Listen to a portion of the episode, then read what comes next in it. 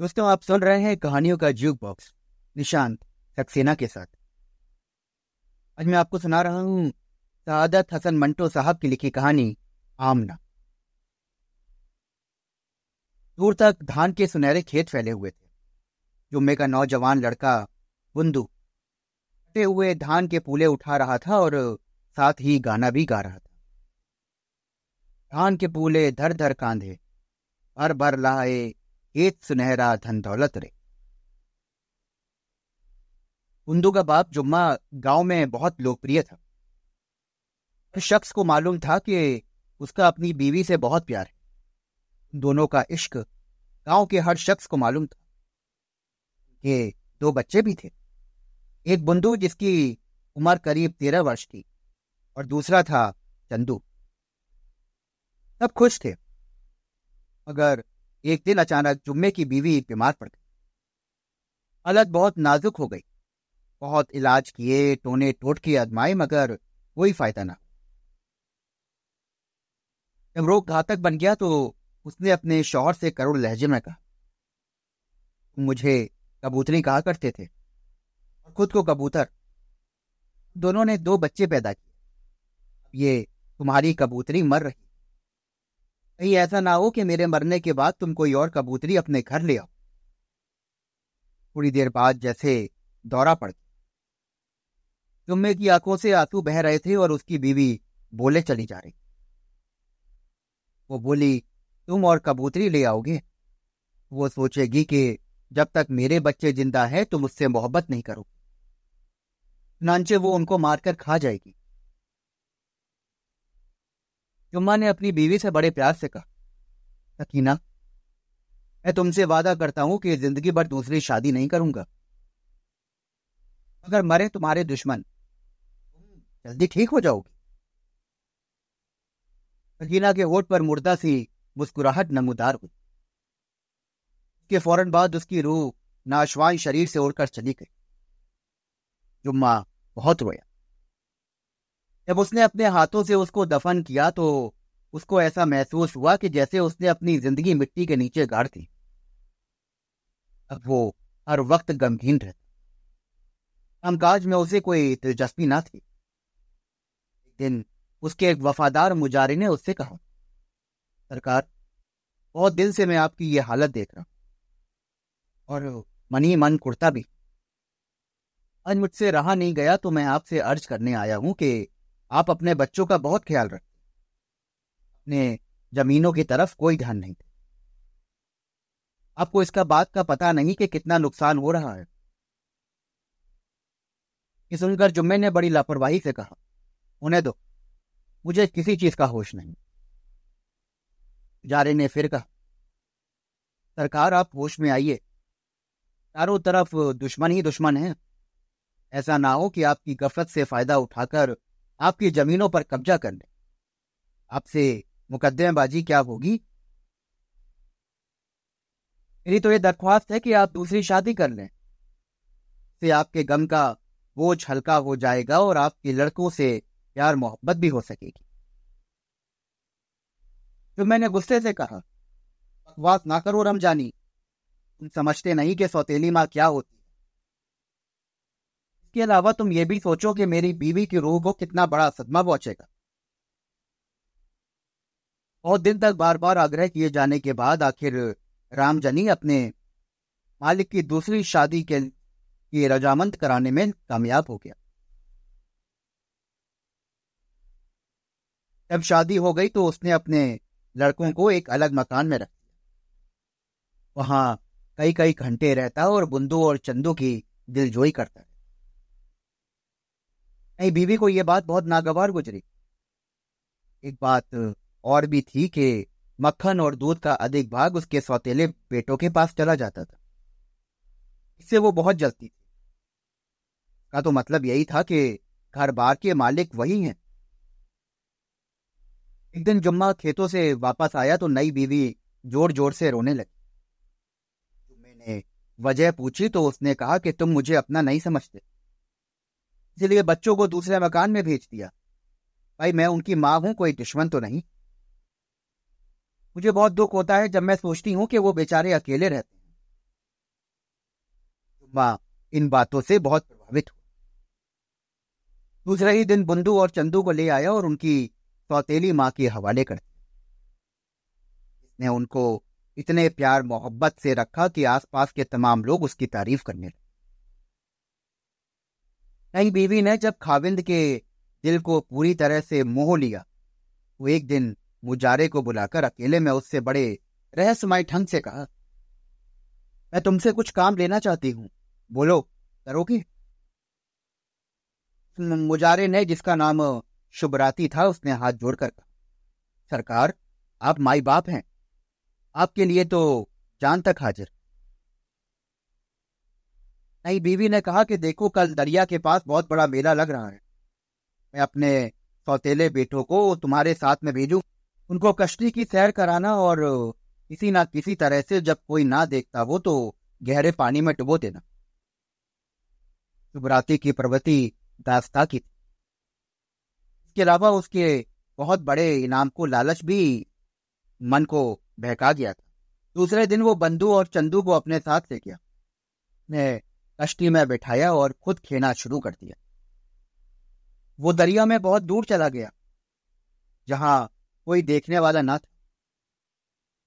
उसने चाहा कि उन्हें धक्का देकर डुबा दे, मगर उसका ज़मीन जाग उठा। उसने सोचा कि इन बच्चों का क्या कसूर है, सिवाय इसके कि इनकी अपनी माँ मर चुकी है, और अब ये सौतेली माँ के रहमो करम पर बेहतर यही है कि मैं इन्हें किसी शख्स के हवाले कर दूँ और सौतेली माँ से जाकर कह दूँ कि दोनों डूब चुके हैं। दरिया के दूसरे किनारे उतरकर उसने बुंदू और चंदू को एक व्यापारी के हवाले कर दिया, जिसने उन दोनों को नौकर रख लिया।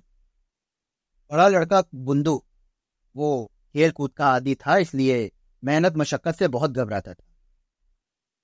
वो तो व्यापारी के पास से भाग निकला और पैदल चलकर दूसरे शहर पहुँच गया। अगर वहाँ उसे एक दौलतमंद आदमी के पास जिसका नाम कलंदर बेग था, शरण लेनी पड़ी।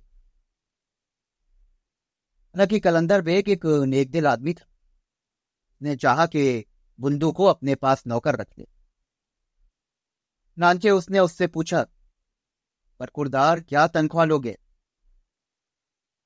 बुंदू ने जवाब दिया कि, जनाब, मैं तनख्वाह नहीं लूँगा। कलंदर बेग को किस कदर हैरत हुई। लड़का शक्ल सूरत का अच्छा था। उसमें गवारपन भी नहीं। से पूछा कि तुम किस खानदान के हो? किस शहर के बाशिंदे हो? कुंदू ने इस सवाल का कोई जवाब न दिया और खामोश रहा और फिर रोने लगा। कलंदर बेग ने उससे और अधिक पूछताछ करना मुनासिब ना समझा।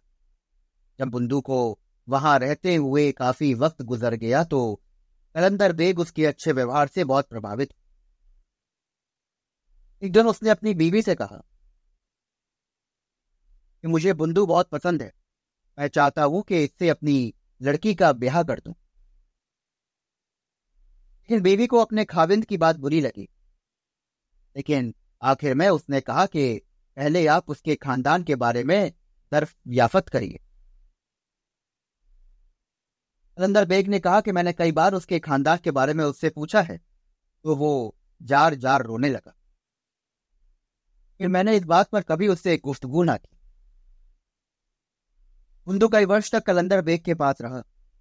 जब बीस वर्ष का हो गया तो कलंदर बेग ने अपना सारो कारोबार उसको सुपुर्द कर दी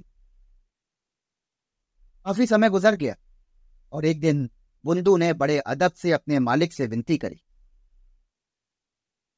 दरिया के पास जो गाँव है, वहाँ मैं छोटा सा मकान बनाना चाहता हूँ। आप मुझे अपना रुपया मेहरबानी करके दे सकते हैं कि मेरी ये ख्वाहिश पूरी हो जाए। कलंदर मुस्कुराया और बोला, तुम जितना चाहे ले सकते हो बेटा, लेकिन ये बताओ कि तुम दरिया के पार इतनी दूर क्यों मकान बनवाना चाहते ने कहा कि ये बेद आप पर जल्दी ही खुल जाएगा। कुंदू और चंदू का बाप अपने बेटों की जुदाई में घुल घुल कर मर चुका था। मुजारों की भी बड़ी खराब हालत। थी वो इसलिए क्योंकि जमीनों की देखभाल करने वाला कोई था नहीं। कुंदू बहुत सा रुपया लेकर अपने गाँव पहुँचा। एक पक्का मकान बनवाया और मुजारों को खुशहाल किया।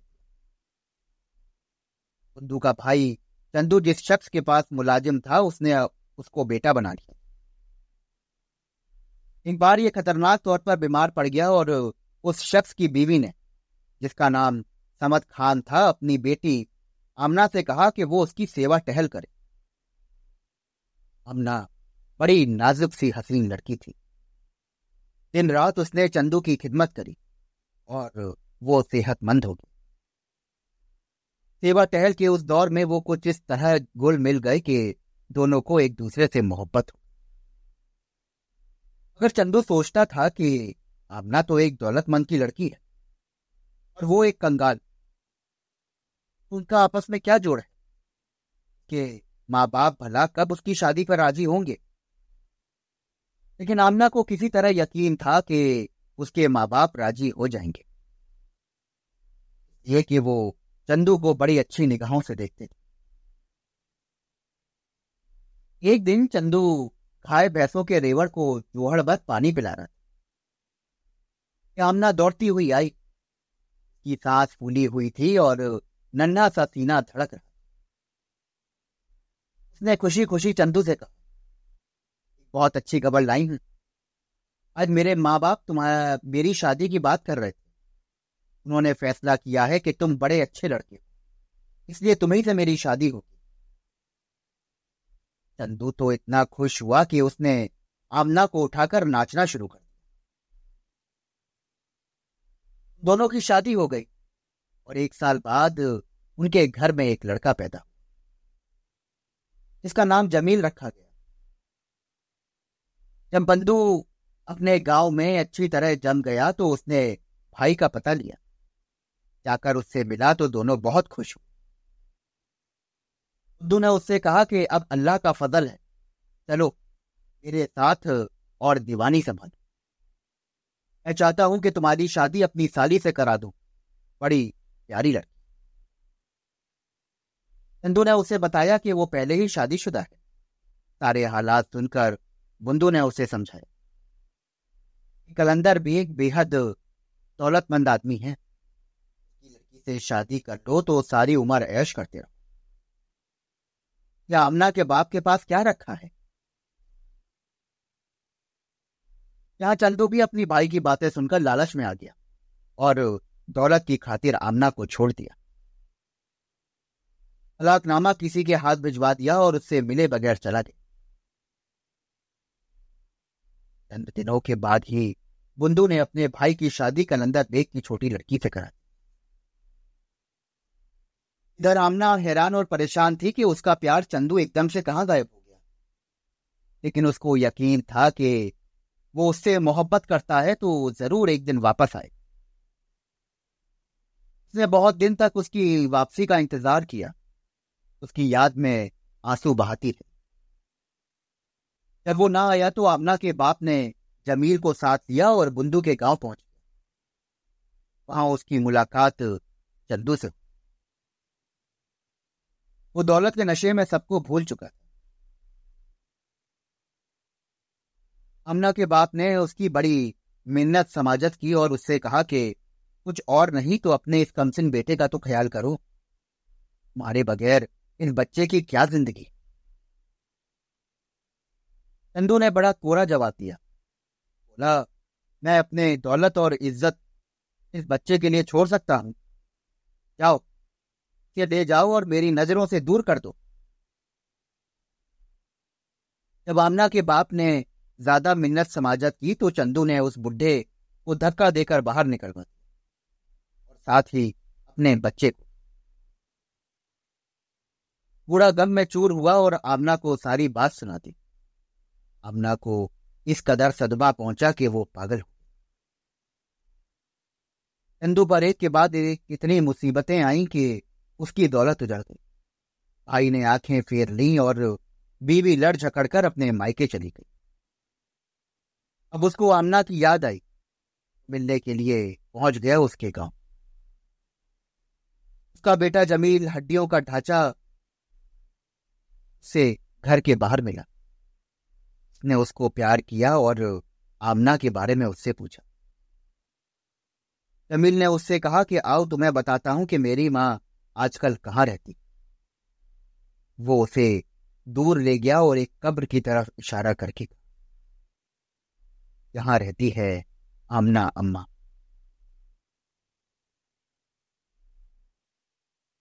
दोस्तों, अभी आप सुन रहे थे मेरे साथ सआदत हसन मंटो साहब की लिखी कहानी आमना। आशा करता हूँ कि आपको ये कहानी बेहद पसंद आई